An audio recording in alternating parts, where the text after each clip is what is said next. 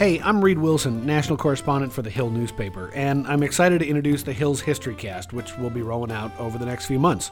This isn't your typical talking head shoutfest politics podcast. Instead, we're going to take a deep dive into the fascinating history and culture of American politics.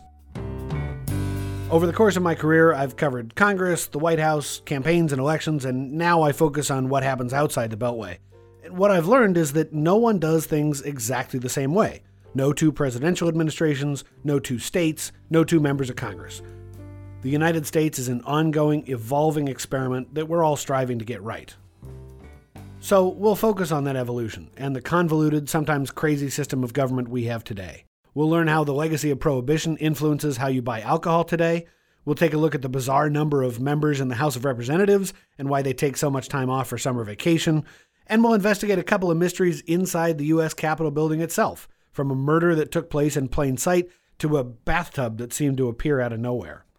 The history of our politics is fascinating, but it's also really important to our daily lives. And so I thought I'd start this podcast with a quick story about how I first started to care. As nerdy as this sounds, it started in second grade when there was this massive teacher strike in my home state of Washington. I really loved my teacher, and for some reason I was depressed about having two weeks off of school. So my parents took me to the state capitol in Olympia to meet my state representative.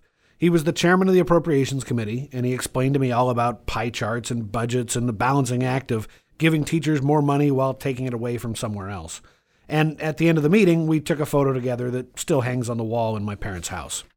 I followed that state representative's career after our first meeting. He became the King County executive, then governor, then President Obama's first commerce secretary, and then ambassador to China. His name is Gary Locke, and a few days ago I sat down with him to ask if he remembered our chat. I remember the teacher strike. I what? remember lots of parents and, and kids coming through the Capitol. Then I pulled out the picture and asked if he remembered it. Oh my gosh. That was in the state legislature. Mm-hmm. Do you have any recollection of that meeting whatsoever? Not really. okay, so maybe I didn't make that deep an impression on him, but give me a break. I was nine years old. But he made an impression on me, and I've cared about politics and government ever since. Today, I get the chance to cover the crazy system we have. I love writing stories about the weird quirks in federal law, or states that just do things differently, or cities that are experimenting with some new public policy that's never been tried before. Both sides, Democrats and Republicans, are striving towards that more perfect union, although they may have pretty different ideas about what that union looks like. And that gets to the underlying notion I hope we convey.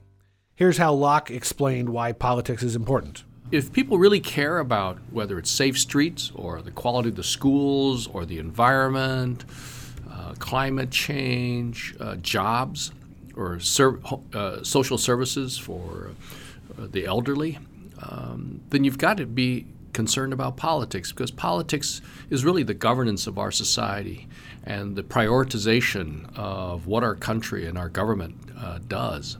If you really care about these issues, you have to be there. So stick with us in the next few weeks, and we'll tell you some great stories about the history and culture of our politics. Thanks for listening, and our thanks to Gary Locke for allowing me to surprise him with a blast from the past. Our producers are Maura Whiteman and Lisa Rule. I'm Reid Wilson, and this is the Hills History Cast.